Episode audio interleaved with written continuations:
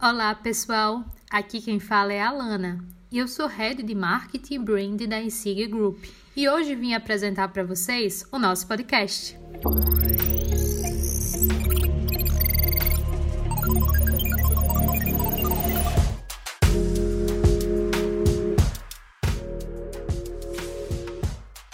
No segundo episódio do nosso podcast, replicamos uma live que contou com a participação da nossa diretora de gestão, a Rafaela Galhardo, a convite da Larissa Marques, CEO da Life Sprint. A temática não podia ser mais atual, debatendo como liderar equipes remotas. Abordamos tópicos como ferramentas que ajudarão no trabalho remoto da sua equipe, comunicação assertivas e dicas para fazer o home office funcionar. Sem mais delongas, confira o nosso podcast. Obrigada por, pelo, por aceitar o convite, né? Eu sei que o seu tempo é, é muito valioso, muito corrido. E é uma honra poder receber você aqui para abrir aí uma série de conteúdos que a gente está começando a trabalhar aqui no canal do Inove com Lari. É, e a ideia é da gente poder compartilhar né, um pouco dos nossos aprendizados. A gente que trabalha na área de tecnologia, eu aqui na Life Sprint e você na ESIG, é, a gente tem uma certa é, expertise né, em trabalhar com, com essa questão do trabalho remoto e que eu percebi que muitas empresas estavam é, tendo dificuldades, e aí por que não compartilhar um pouco dessa nossa experiência para ajudar os outros empreendedores? E aí eu queria, para quem para quem está aqui na minha rede de, de contatos, que ainda não conhece a Rafaela, eu conheci, na verdade, o Gleidson, né? O, esposo da Rafaela. Conheço ele desde a infância, e aí a gente se encontrou numa banca de pitches de investidores. O Gleidson estava lá como um empresário, um investidor, e eu estava apresentando. E, e, aí a gente se reconectou e, e foi bem legal. A gente conheceu um pouco do nosso serviço da Life Sprint.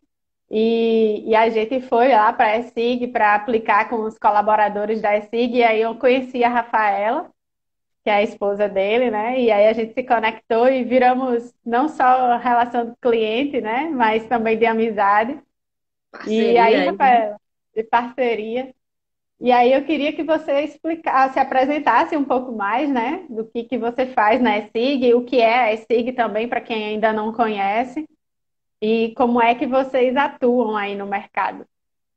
Certo. Bom, então, sou aí Rafaela, né? É um prazer aí estar tá sendo convidada de, da Larissa. Né? Como ela disse, nossa parceria iniciou em 2018, né? E a gente sempre busca essa, manter a aproximação. Bom, eu sou uma das fundadoras da empresa SIG Software e Consultoria, né? Eu sou a diretora administrativa financeira, também do RH, e atuo como gerente de um dos projetos, que é o SIG Eduque, certo? Então, a SIG é uma empresa que tem nove anos de idade e a gente é uma empresa de TI, né, com foco de desenvolvimento de software. Nós temos em torno de 140 colaboradores, atuamos em 22 estados e nós temos soluções é, principalmente para duas verticais, a vertical da educação e a vertical da saúde. Na vertical da educação, a gente oferece soluções que atendem desde a educação básica com, até a, a educação superior, né? graduação, pós-graduação. E para os dois públicos, o mundo público e o mundo privado. No mundo público, a gente atua como soluções como, por exemplo, o SIG Eduque, que são soluções utilizadas, que podem ser utilizadas por governos, por, por governos estaduais e municipais. E no, na, no ensino superior com o SIGA, né, que foi desenvolvido lá pela UFRN. Então, a gente ataca o mundo público com essas ferramentas. Temos várias, é, temos atuação em dois estados, com SIGEDUC, com mais de 30 municípios, e com SIGA também em várias universidades e institutos federais pelo Brasil. Já no, no ramo ainda público, a gente também atua com a solução de folha de pagamento, tá? Que a gente atua no estado do Amapá. E no mundo da saúde, a gente tem uma solução para a gestão de clínicas médicas, que é o Quark Clinic. E o Quark Clinic, ele atende, tem funcionalidades que atendem passos das jornadas do paciente, do médico e da, da clínica como um todo. E temos também várias outras soluções que a gente diz que são soluções transversais que podem ser é, utilizadas pelas empresas, como software de RP, de gestão de RH, de gestão documental, análise de dados e BI. Então, é mais ou menos isso, né, em resumo, a atuação da ESIG. Show. É, dois segmentos aí que, assim, todo mundo tem, tem sofrido adaptações, né? Mas a saúde, ela tem, tem sofrido muito uma demanda bem específica, né? Devido ao momento que a gente está vivendo. E a educação também, porque a didática online é totalmente diferente de uma didática presencial, né? Então, eu acredito que não só as adaptações internas como empresa, mas também as adaptações que vocês precisaram correr para atender a necessidade do cliente, né? A gente vai falar um pouquinho sobre isso um pouquinho mais lá na frente. É, eu queria... que eu esqueci de falar, né? No mundo da educação, a gente também atende é, as escolas privadas, né? Com a solução que a Sim. gente chamou de quarto Mas a gente é, criou uma nova solução justamente adequada à necessidade do mundo privado. Show. E aí, eu acho que vocês têm dois momentos importantes em relação a essa questão do trabalho remoto, né, Rafaela? Primeiro é o momento de, de quando vocês começaram a expandir o negócio de vocês, a sair das fronteiras do Rio Grande do Norte. Eu, quando cheguei no, na, na, no ESIG, é, tinham, acho que estava com oito estados diferentes, né? E a gente tinha o desafio de adequar o serviço da Life Sprint, o treinamento do, do programa da Life Sprint para atender esses colaboradores que estavam nesses outros estados diferentes para para já trabalhar a questão desse senso de pertencimento de quem não está fisicamente dentro do negócio.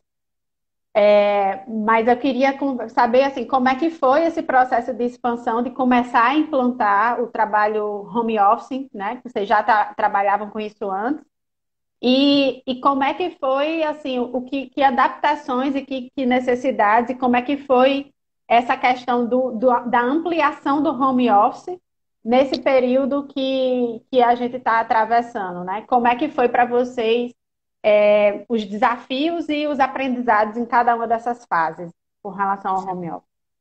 Bom, então na ESIG a gente, digamos, tem, tinha, tem três modalidades né, de trabalho. A gente tem a nossa sede, aqui em Natal, que é onde fica a maioria dos nossos colaboradores.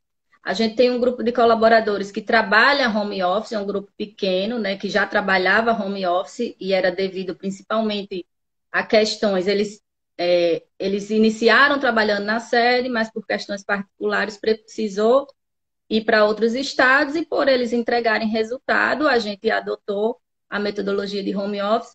E temos colaboradores que é, trabalho em loco no cliente, diretamente no cliente, né? Eles não ficam na nossa sede, mas vai para atuam diretamente no cliente, fazendo o suporte. E o desafio, né, como a nossa maioria trabalhava na sede, foi a gente ter que colocar todo mundo em home office em três dias, tá?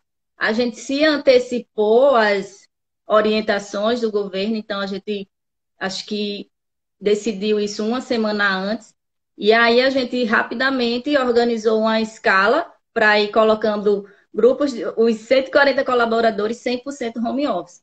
No caso daqueles que atuavam diretamente no cliente, coincidiu também que os clientes não, não iriam é, mais ter as atividades presenciais e iriam para home office, então facilitou. Mas a gente fez uma força-tarefa, é, e aí o que é que a gente tinha que providenciar? É que as pessoas tivessem a sua estação de trabalho, seu computador, e internet, basicamente. E no nosso ramo isso se torna um pouco mais fácil. Nossa infraestrutura também já tinha uma preparação para isso, então a gente teve que, como a gente se organizou em três dias, a gente organizou um grupo de pessoas e, ah, tem que configurar VPN para todo mundo e tal. Então foi algo que a gente se organizou rapidamente e deu conta é, em três dias. Mas o maior desafio foi fazer isso rapidamente, que a gente não vinha se preparando para isso. E quem não tem, Rafaela, essa, essa infraestrutura que vocês têm por já, já, já atuar na área de tecnologia, né? É, o que, que você recomendaria para que tivesse uma atenção maior, né? Para essa, essa a velocidade de vocês também vem da expertise que vocês têm. E aí, o que é, quem não tem essa expertise, o que é que você chamaria atenção para ter um ponto de atenção, de cuidado? É, de, estar tá se atualizando nas tendências a, cada, a todo momento, né? Assim, acho que depende muito do ramo, que é muito complicado, né? Para a gente, a gente trabalha com, só, com infraestrutura em nuvens, a gente tem nossos servidores, mas imagine aí alguma fábrica, alguma coisa de varejo que não tem, não tem nem como a pessoa trabalhar de casa, né? Então é, é muito difícil. Mas os outros eu sei que teve que providenciar internet, computador para as pessoas. Então, assim, a pandemia pegou de surpresa. Eu acho que era muito difícil quem não estava indo nessa linha já estar preparado. Então, eles demoraram mais para se adaptar. Para a gente, não. A maioria dos nossos colaboradores já tinha a infraestrutura, os computadores, a estação de trabalho. Quem não tinha, a gente providenciou. Então, assim, se eles. A partir de agora, talvez seja pensar que o mundo possa vir a ter outras pandemias, né? Então, quando essa passar, não, não se desfazer da tendência que isso gerou. É, eu, eu, a gente até conversou em outro momento, né? Que eu tive, no início, do, quando tudo começou, eu comecei a ligar para alguns clientes para saber como é que eles estavam, como é que estava sendo os desafios, enfim. E que acho que é uma coisa importante, né, para os empresários é, conversar, né, com seus clientes, porque a, as necessidades dos, assim como a necessidade do seu cliente mudou, a da minha mudou e a de, de todo mundo mudou, né? As nossas necessidades mudaram. Então, é interessante a gente ter esse contato para saber como é que o nosso cliente está, o que é que ele está atravessando, para de repente a gente ver o que, que no nosso produto, no nosso serviço, tem que se ajustar para essa nova necessidade. Acho que foi bem uma das coisas que você colocou, pontuou aí no início em relação a quando você estava apresentando os produtos. Eu acho que esse é o primeiro ponto de quem está assistindo aqui a, a nossa conversa, é, de se atentar, né? Antes de você pensar em questão de, de, tecnologia, de infraestrutura, de qualquer coisa, é fazer o básico. Conversa com seu cliente. Vê o que é que mudou de, de, de necessidade e o que é que, que isso vai impactar na, no, no formato do seu serviço que vai ter que se adaptar, né? É, e aí eu vejo também, Rafa, a questão da curva de aprendizagem, né? Uma coisa que a gente conversou sobre isso. É, e aí tem algumas empresas que já vinham com se preparando para entrar no mundo tecnológico ou que já atuavam no mundo tecnológico.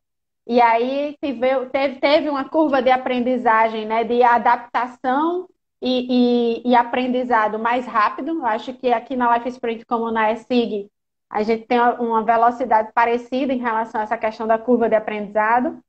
Mas como você bem citou aí, a questão do varejo, da indústria, é, e de outros segmentos, né, tem uma curva, tiveram uma curva de aprendizado mais longa, né? É, primeiro pela resistência que alguns profissionais têm em relação à tecnologia, é, segundo pela questão de que não estava o negócio, o negócio não estava preparado, não estava pensando no digital e aí agora ficou como a única a única solução, né? E, e aí ele está nesse, nesse processo ainda de adaptação, ainda de entender, né? Enquanto a gente já está mais, mais adaptado e, e já está mais rodando, ainda tem outras pessoas que ainda estão tentando se organizar. E é nesse sentido que eu espero que o conteúdo que a gente trabalha aqui possa também contribuir para essa curva de aprendizagem, porque eu acho que nesse momento é, as, os empresários e os líderes, que aqui tem alguns assistindo a gente, eu agradeço aí a presença do pessoal que está podendo estar com a gente hoje, é muito importante para a questão do, do, de que essa curva de aprendizagem ela seja rápida, porque isso vai garantir a sobrevivência da, da empresa nesse momento, né, durante, durante esse cenário. E aí, uma coisa que eu venho observando com os clientes corporativos que eu venho conversando é de que algumas empresas elas estão querendo manter a mesma forma de gerenciar as equipes, os trabalhos que ela tinha no presencial, ela quer adotar o mesmo método, as mesmas formas no online, no remoto. E você gerenciar uma equipe remotamente, que não está fisicamente, é, existem algumas nuances, algumas coisas que elas são mais potencializadas, como a comunicação por, por exemplo, ela precisa ser é, mais efetiva, mais clara, ela precisa ser mais, mais até mais frequente, né? É, porque existe uma questão de que no presencial a gente tem alguns mecanismos de controle que no, no, no, no online, né, no, no teletrabalho, a gente às vezes não consegue ter. Então, os mecanismos de controle passam a ser outros modelos, os mecanismos de gestão e de liderança desse time passam a ser outros. E, e aí eu, eu queria que você compartilhasse com a gente, porque antes de tudo isso acontecer, é, a gente vinha, né? Eu, tanto aqui no, na, na, nossa empresa, a gente busca implantar muito essa questão dos métodos ágeis. E, e vocês vinham também capacitando muito o time de vocês em relação a essa questão dos métodos ágeis de gestão, que eu acho que são métodos que ajudam bastante a gente a liderar e a gerenciar projetos de forma remota. E aí eu queria que você compartilhasse um pouquinho dessa experiência, de como é que, principalmente assim, qual é a diferença, né, é, entre o que você, você tem, vive o mundo presencial e o mundo remoto. Então, assim, quais as diferenças que você poderia destacar e de como esses métodos de gestão e liderança têm ajudado né, para a liderança e para o acompanhamento dessas equipes. Tá, antes de falar um pouquinho dessa parte, eu vou puxar um pouco o que você falou lá no início da sua fala, né? De, ah, tu, depois que, que tudo isso aconteceu, você entrou em contato com seus clientes para saber como é que eles estavam lidando.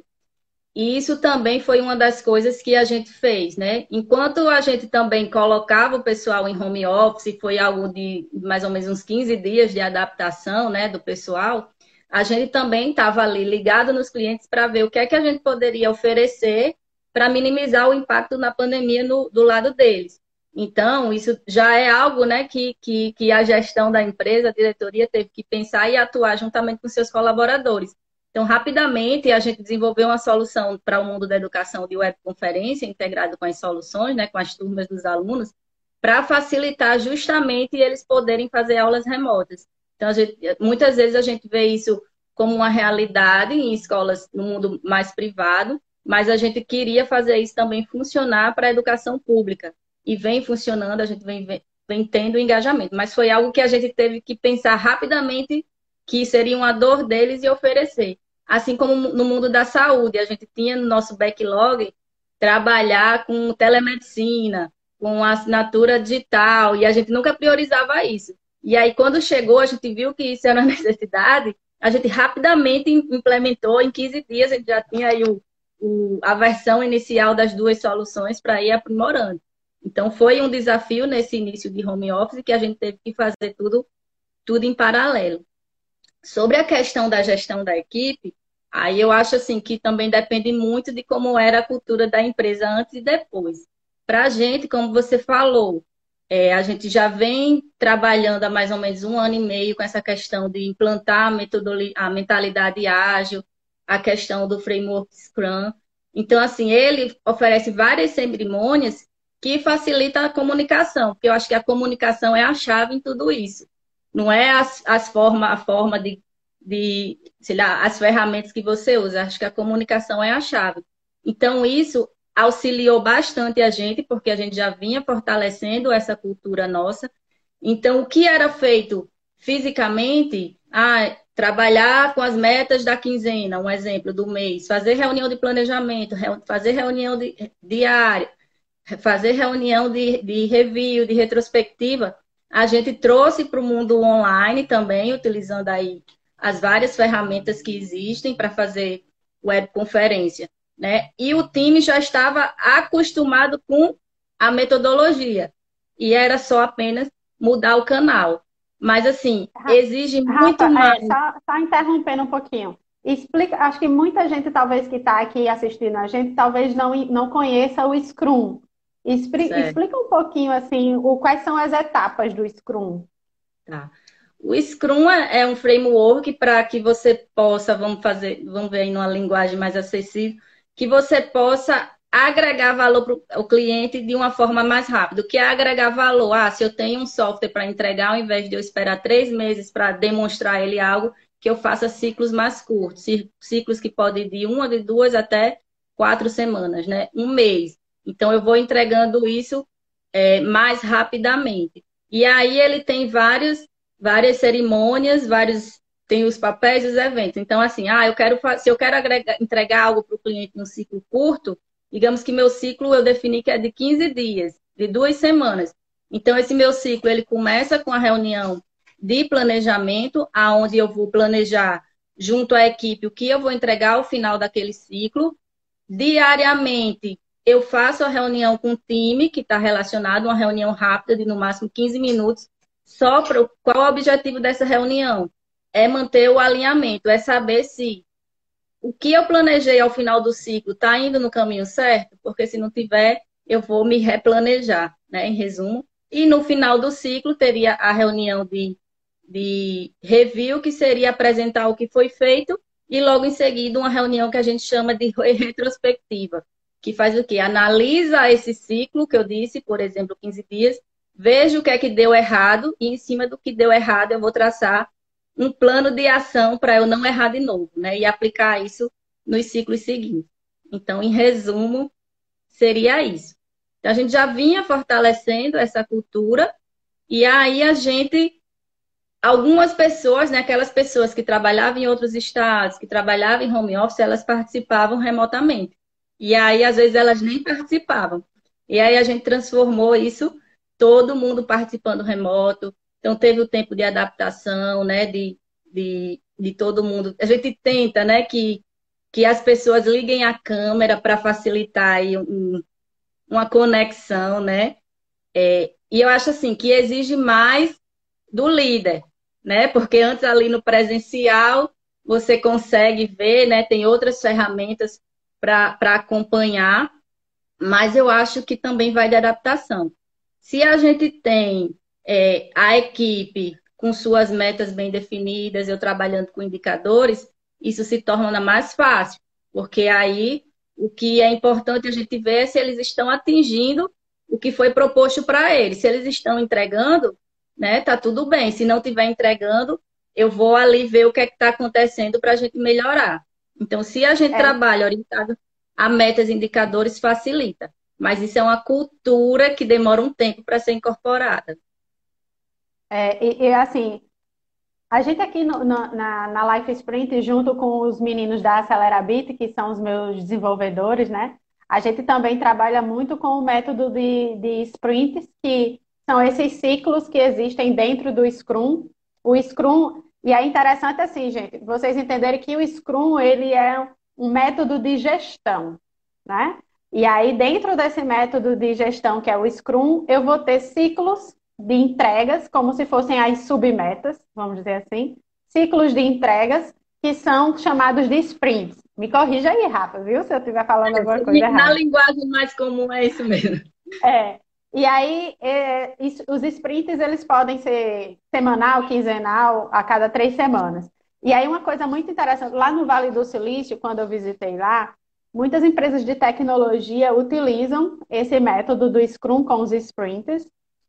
E aí tem umas coisas interessantes que, quando você falou aí, é, é, bem, é como se a gente pegasse assim, é um, um, o software ele é o, o, o projeto maior que a sua empresa tem que entregar.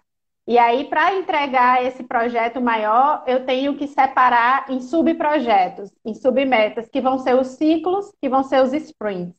Então, é muito, é muito importante para a liderança e para a comunicação do grupo fluir bem, ter, aten ter atenção em ter muito bem definido o que é que no final daqueles 15 dias ou daquela semana, quais são as entregas, né? Lá nos Estados Unidos eles chamam muito quais são os goals, né? Quais são as metas que, que precisam ser entregues. E com isso criar os indicadores que vão ajudar aí nesse monitoramento. E aí, para monitorar esses times de forma remota, existem outras ferramentas. Aqui na Life Sprint a gente usa muito o Trello, que é uma ferramenta que tem a versão gratuita que ajuda bastante a gente. É... E aí, depois, se você tiver, Rafa, alguma, alguma outra ferramenta para acrescentar para essa questão de monitoramento, fica à vontade. Agora, uma coisa que eu achei muito interessante, quando você falou assim, que no final do sprint, né, terminou os 15 dias, Então, a gente faz a, o review para ver se a gente atingiu as metas, se a gente atingiu os goals. Apresenta né? o que você desenvolveu. Ver exatamente. E fazer a retrospectiva em relação à questão dos erros e os aprendizados.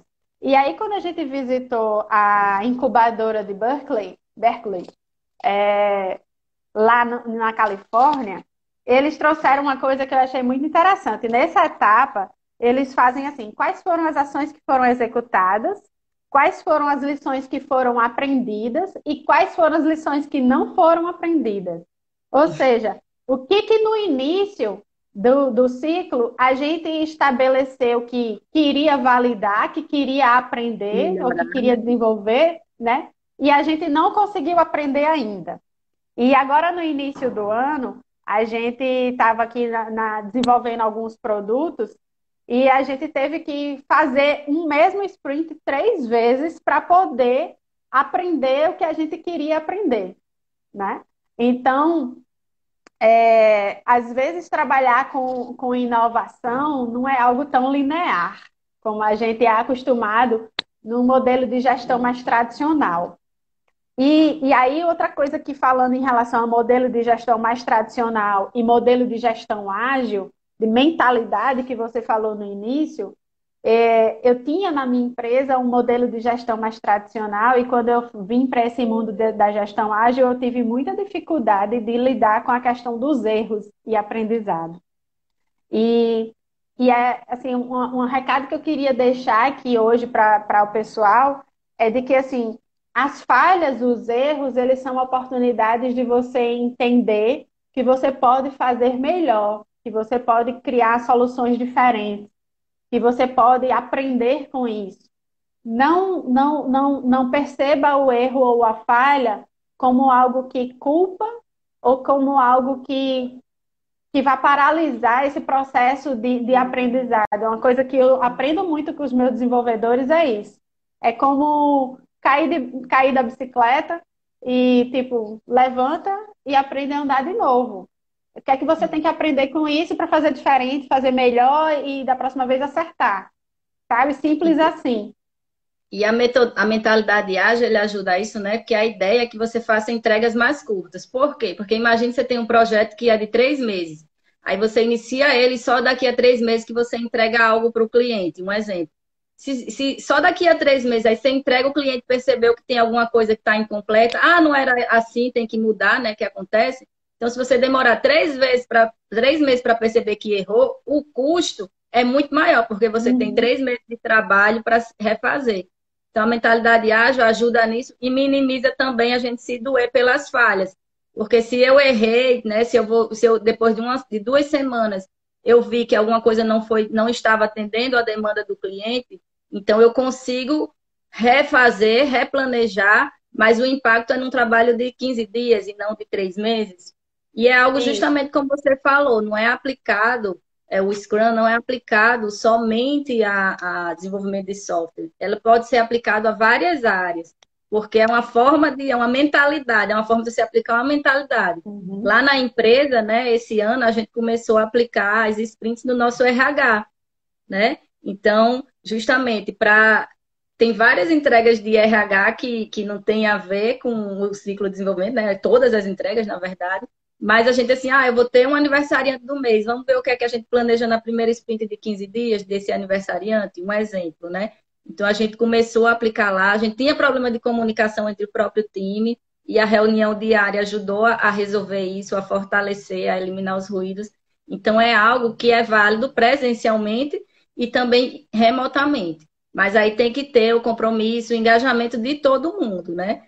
Então, se você tem uma empresa que estava no mundo físico e foi todo mundo para o virtual, mas você já vem trabalhando isso com os colaboradores e entende que eles são engajados, isso facilita. E a mentalidade ágil, né? A gente trabalhar fisicamente separado, fica facilitado se à medida que os times vão tendo autonomia. Mas essa autonomia não é fazer o que cada um quer do jeito que quer. É que ele saiba, tem lá suas metas, sabe, tem um alinhamento então, eles começam a ter autonomia para fazer as suas atividades sem uma supervisão rígida dia a dia, porque a gente sabe que ao final daquele ciclo eles vão cumprir por exemplo, o que prometeu. Então, mudar a cabeça né, com essa mentalidade facilita. No início da empresa, eu era aquela pessoa que pegava e fazia o planejamento de 40 pessoas. Então, eu conheci, eu é, entendi o perfil das pessoas e dizia: essa semana você vai fazer a tarefa 1, 2 e 3. Eu estimo que você vai fazer essa aqui em 4 horas, em 5 horas. Então, eu fazia isso. E eu tive essa transição para entender que podia delegar algumas coisas, as pessoas poderiam ter autonomia, mas essa autonomia era conquistada porque a gente começava a ver que, que elas começavam a cumprir o que a gente tinha alinhado ali inicialmente. Por isso que é muito importante assim a questão do planejamento e de ter muito claro para todo mundo que está no time quais são é, a, os indicadores, né? Quais são as metas, quais são os gols que o time tem que alcançar principalmente para que assim essa questão das reuniões diárias de 15 minutos elas sejam de 15 minutos, porque se tem uma coisa que dentro da, do corporativo o pessoal perde muito tempo e produtividade é com reunião, né? Então, é, quando você tem muito claro o que, que você tem que fazer para trabalhar, para realizar as entregas dentro daquele 15 dias, fica mais ágil, inclusive as reuniões para o líder conduzir. Fica mais claro para todo mundo o que tem que ser entregue, o que tem que ser feito, as tarefas que têm que ser realizadas, quem que vai fazer cada tarefa. E, e uma outra coisa que eu acho que é um detalhe em relação à mentalidade ágil é o foco no cliente. Tem muita Isso. empresa que diz que tem foco no cliente, mas não tem, né? É, como você falou no início, assim, da, que a gente falou no início, de ligar para o cliente, saber quais são os desafios, o que é que a gente precisa se adaptar, é, que se um, um, projeto que ali não atendeu a necessidade, ao invés de levar três meses para corrigir, vai ser 15 dias para readaptar e atender a necessidade do cliente. Então, ter esse foco no cliente, ter planejamento, ter tarefas e indicadores muito claros para alinhar a comunicação é, eu acho que vai ajudar muito aos gestores na questão dos mecanismos de controle, porque acho que tem muita gente que está angustiado porque não está sabendo como, como controlar, né? Como, como, como ter essa questão de, de, de dessa autonomia, né? É, também como trabalhar essa autonomia, porque assim, para trabalhar remotamente, quando a gente fala de autonomia, a gente fala de relação de confiança, né? Então, é, para a gente trabalhar remoto, precisa se construir isso. E, e às vezes, e eu sempre eu, eu tenho dito, Rafa, que a, a crise ela, vê, ela colocou na mesa de, de casa os problemas que, na verdade, já existiam. E ela, ela, poten ela né? potencializou, né? Então, assim, se na minha empresa, nas relações da minha empresa, eu tinha algumas questões de, de dificuldade de trabalhar autonomia, dificuldade de comunicação, então de relacionamento, com esse cenário que está aqui, eu estou sofrendo mais, porque eu não vinha investindo no desenvolvimento de pessoas, né? Então, é, tudo que a gente tudo que a gente está passando hoje dentro das nossas empresas ou das nossas vidas pessoais, na verdade, já estavam latentes e a gente está tendo que olhar agora de uma forma mais enfática. Eu acho que é um ponto de reflexão importante para todo mundo. E assim, é... também a, a, a liderança né, tem que estar atenta que para fortalecer essa autonomia é importante os ciclos de feedbacks. Também é algo que a gente hum. vem trabalhando mais fortemente em um ano e meio. Assim, questões de cultura a gente sabe, né? Não, a gente não muda de uma hora para outra. Então, ah, a gente vem é. fortalecendo é. a mentalidade ágil, cultura de feedback. Se leva em torno de cinco anos para se se estabelecer. Mas, assim, a gente tem que continuar fazendo. Então, assim, eu acho que o, o líder, juntamente com sua equipe, tem também que exercitar a questão dos feedbacks, não só para dar o feedback, para receber. E a gente tem aplicado também, a gente tem passado algumas pesquisas é, periodicamente para saber como é que o colaborador está é, se sentindo home office, se acha que melhorou produtividade, se se se está tudo ok, quais são as dificuldades, o que é que ele que facilitou para ele é, para melhorar sua produtividade. Então a gente sempre tá, busca colher esse, feedback, o nosso RH tem conversado com os colaboradores e a gente tem é, é, como é que diz? Cobrado, né, nome do RH aos gestores para continuarem fortalecendo a cultura do feedback. Porque aí você vai poder dizer o que é que você espera, você faz um alinhamento com o colaborador, ó, eu, é, a gente está aqui, deveria estar tá fazendo isso e não está. Por quê? Então, ajuda no alinhamento.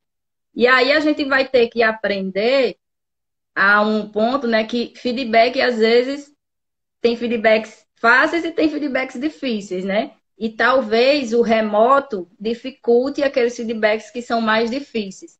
Porque muitas pessoas elas querem ouvir só elogios, né? Então, quando você quer vai apontar algum ponto de melhoria, então isso fere mais a fundo. E aí eu acho que isso é um desafio que também a gente vai estar tá passando, né? Vai passar como é que vai ser a melhor forma de dar um feedback que vai exigir mais da pessoa para de forma remota, né? Sentar o olho no olho, sem a gente ver a linguagem corporal da pessoa. Então isso aí vai sair também de aprendizado é, desse período. É, e esse ponto que você tocou é um ponto muito importante, e a gente viu muito isso também, é, principalmente duas empresas que, eu visitei lá no Vale do Silício, elas falaram muito sobre essa questão do feedback, a PayPal e a GoDaddy. É, e aí, eles falaram a questão do feedback 360, que é justamente essa questão, o gestor dá o feedback para o colaborador, mas ele também escuta do colaborador, né, o que, que ele, aquele alinhamento de expectativa. Então, às vezes, a gente faz um alinhamento de expectativa somente numa entrevista de, de seleção, de contratação. Mas eles chamam a atenção desse alinhamento de expectativa, ele ser, ele ser cíclico, é, ser contínuo, né? É, se está atendendo as expectativas de quando ele entrou, quais são as novas expectativas, e, e de ter essa, essa, abertura. E aí, uma outra coisa importante para isso é que é de você conhecer o perfil comportamental desse colaborador que está ali, né? É, e também de você trabalhar o, o autoconhecimento dessa liderança. Porque a, a, liderança tem que estar muito preparada né, para lidar com, esse, com essa questão do feedback. E, e lá na PayPal é, é, é, interessante porque a gente teve a, oportunidade de ser recebido por, por, um gestor que só ele comandava dois, duas mil pessoas. E uma boa parte não era do país, assim, eles estavam na Califórnia, nos Estados Unidos, e uma boa parte do pessoal estava na Índia. Então, assim, ainda tem essa questão do, da cultura, do fuso horário, de, que interfere. Então, o, o que, que, eu, eu perguntei a ela, assim, qual o maior aprendizado, né, em relação a como liderar pessoas com uma diversidade tão grande, de cultura, de, de gênero, de tudo. E, e ele disse: é eu entender que eu estou aqui para servir e desenvolver eles. Porque se eu deixo para dar um feedback quando o cara não atingiu o gol dele, não atingiu a meta dele, parte dele não ter atingido aquilo dali também é responsabilidade minha. Então, eu tenho que, que entender o que, que faltou no meu processo de liderança para ajudar ele a desenvolver e fazer com que ele atingisse aquele objetivo. E, e, e eles têm um programa de desenvolvimento de lideranças que dura em torno de dois anos. E aí a gente tem muitas empresas, né, que às vezes pegam uma pessoa que é tecnicamente muito boa e coloca ela para assumir um papel de liderança. E, e de que, assim, é, até eu fiz uma postagem esses dias aqui no, no feed da, do Inove com Lares sobre soft skills.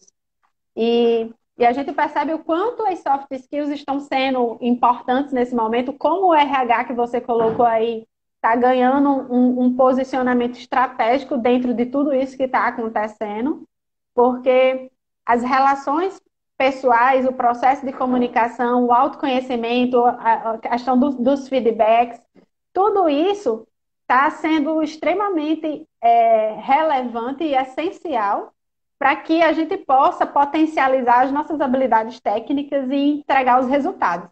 Né? E o RH também tem que se reinventar, né? Porque o RH é muito gente, gosta aí do é. físico. É. E aí Exato. tem que virar é nos sofrido. 30 aí, como a gente tem, né? A gente tem bastante coisa da cultura da empresa que exige o físico, uma ginástica laboral, um aniversário do mês, o programa lá que a gente tem ponto para você, o Tech uhum. Talk, e a gente buscou levar isso tudo para o mundo virtual, né?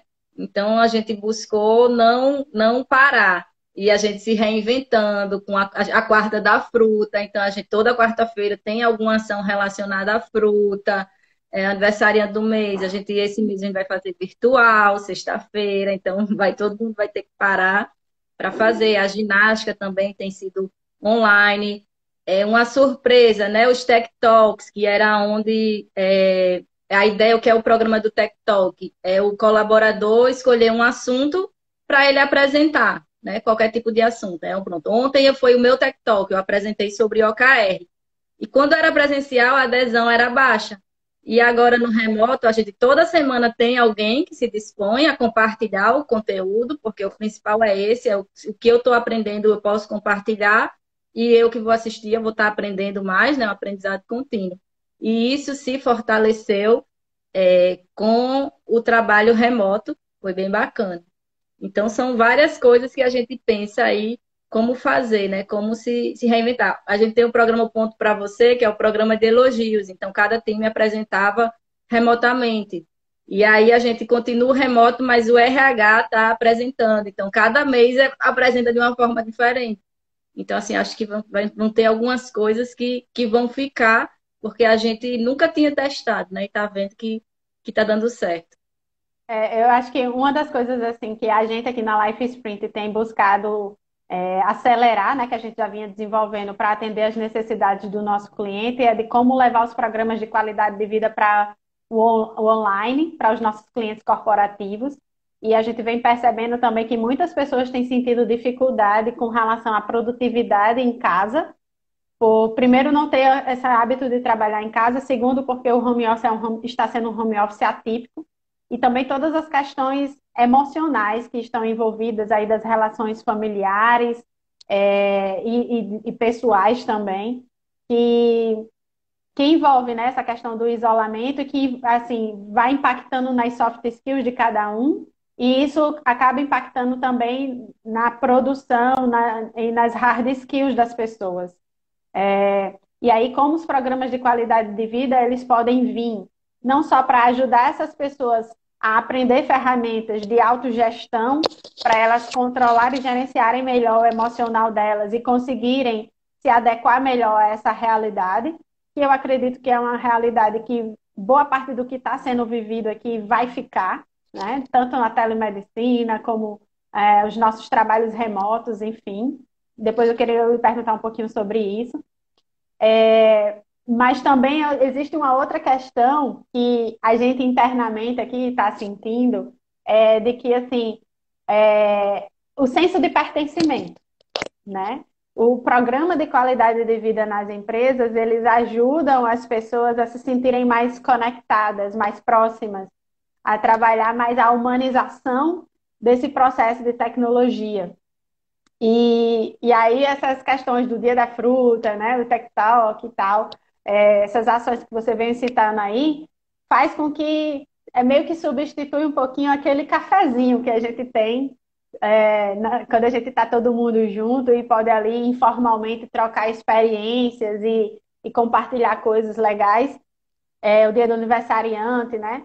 Então, é, de como acho que os desafios é pensar como é que a gente humaniza essa relação e como é que a gente faz com que o nosso colaborador, mesmo ele estando distante, ele se sinta presente dentro da cultura Sim. do nosso negócio. Né? E, e assim, alguns dos nossos clientes corporativos, ah, como vocês, têm nos buscado com, essa, com esse objetivo, né? De tanto dar o suporte é, para ajudar as pessoas a organizar o seu bem-estar, porque isso está afetando nas hard skills delas, como também de trabalhar essa questão da cultura e do senso de pertencimento por estarem fisicamente distantes. Né? Aí, e esse é... lado é, é bem perigoso se a gente deixa de lado, né? Porque às vezes pode ter gente que se levanta, o computador está do lado da cama, senta no computador, acabou, se deita, né? E as academias estão fechadas, a gente acaba tendo mas a gente quer comer mais, né? Comer mais, sempre tenho ideia, então vou fazer um bolo, que eu nunca ficava fazendo tanto bolo, então estou comendo mais, como mais besteira e a gente esquece um pouquinho o lado da saúde e a gente tenta incentivar, né? A gente lançou um desafio do bem, né? A gente já vinha, tentou, é, retomou agora, remoto, que aí cada um que é desafiado tem que mostrar um pouquinho o que é que tem feito durante a pandemia para manter a saúde, aí desafio o colega. É, no, a gente retomou no mês passado, aí teve adesão, aí agora deu uma baixa de, de, de participação, só que aí a gente tem que que fomentar que o povo participe, né? Que aí você, você sabe que todo mundo também cuidando da sua saúde vai refletir na produtividade, né? Então a gente tem que ter, tem que ter esse lado.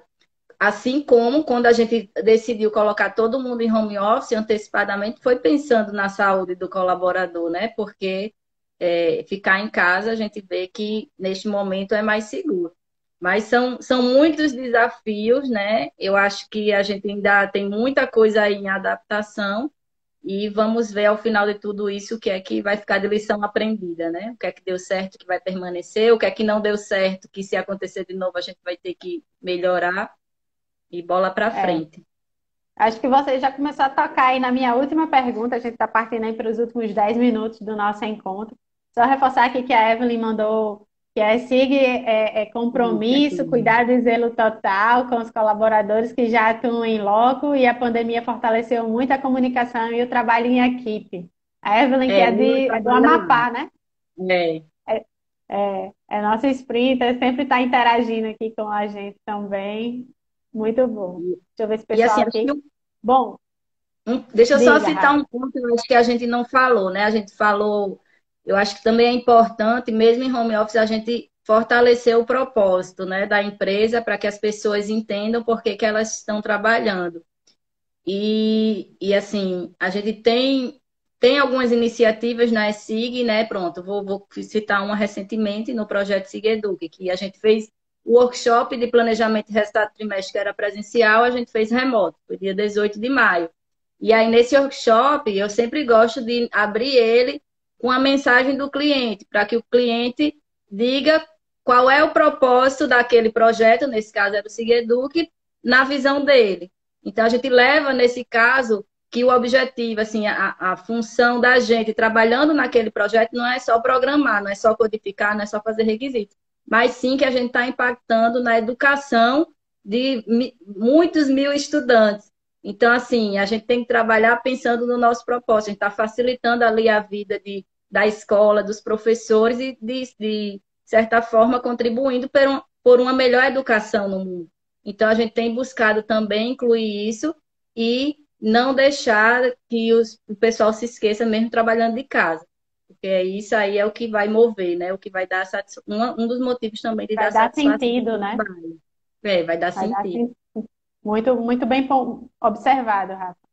É, e aí, assim, a última pergunta que eu tinha para se fazer é com relação à questão do, dos aprendizados, né? Assim, você falou aí que quando terminar tudo isso, que a gente vai fazer, né, um, review aí, uma retrospectiva, ver o que, é que ficou de lição aprendida, mas assim, de tudo que a gente já, já passou, está correndo por 70 dias né, de, de, de isolamento e de, de, adaptação ao trabalho remoto, às vendas online e tudo mais.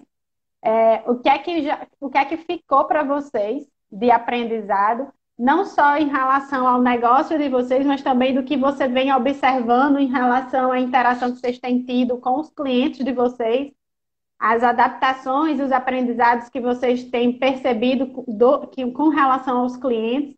E assim, como, como empresária, é, que mensagem você deixaria para os empreendedores que estão aqui assistindo a gente? É, eu acho assim que o principal aprendizado disso, né, que a gente foi pego de forma inesperada, é que quem tem a maior capacidade de execução sai na frente, né? Quem já vem se preparando, quem vem trabalhando num ciclo de melhoria contínua, quando quando é surpreendido pelo inesperado, consegue se adaptar rapidamente e demonstrar sua capacidade de execução, que foi o que a gente fez, tanto pensando nos colaboradores, quanto também pensando nas necessidades do, dos clientes. Então, eu acho que é isso, né? Que a gente tem que estar sempre preparando para algo que algo desse tipo, algum inesperado possa acontecer, porque uma pandemia está fora do nosso controle, a gente não tem como controlar o tempo que a gente vai ficar home office, mas a gente tem como controlar o que a gente faz para estar melhorando sempre e para estar preparado para ter uma rápida capacidade de execução. Então, acho que isso é, é o principal que fica. Rafa, de uma forma geral também, assim, do, do, do, cenário geral, você acha que boa parte desse home office, desse teletrabalho, ele vai, depois da pandemia, depois do isolamento social acabar, você acredita que uma boa parte disso ainda vai continuar? Algumas pessoas não vão querer voltar. Eu vejo que vocês aplicaram, né, a questão do, do, do avaliação com seus colaboradores para saber como é que eles estavam se adaptando, como é que eles estavam achando, que é que eles estavam achando. É, como é que você percebe isso? Assim, as pessoas estão se adaptando, vão querer voltar ao, presencial ou vão, uma parte vai querer ficar? Como é que é isso? É, eu acho que vai ter dos dois tipos, né? Eu acho assim que a gente ao final a gente vai ter que avaliar a questão dos resultados, quem se deu melhor com essa questão da autonomia, né? Então, eu acho que ao final a gente vai ter os, os três modelos, talvez o manter quem, é, o home office 100%, o presencial 100% e talvez o um modelo híbrido.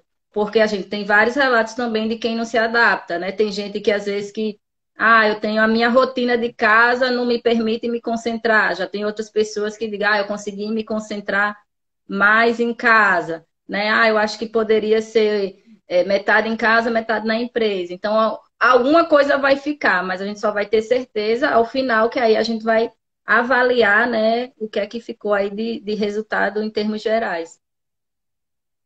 Show. Eu gostei da ideia do modelo híbrido, acho que é algo que já vinha sendo é, adotado por algumas empresas, inclusive em centros urbanos como São Paulo, por exemplo, né, que as pessoas têm dificuldade de locomoção. É, até como uma das ações de, de, de bem-estar para esses profissionais. É, essa questão do tra... e também como uma estratégia de redução de custo para algumas empresas, né?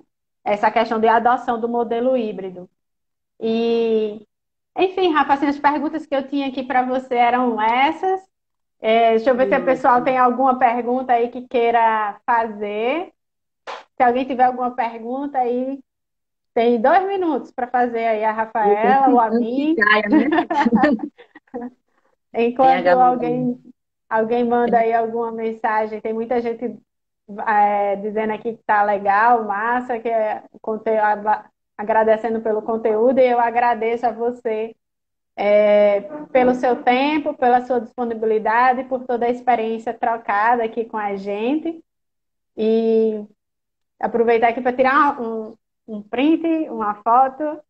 Se prepara Sorrindo. aí. Sorrindo.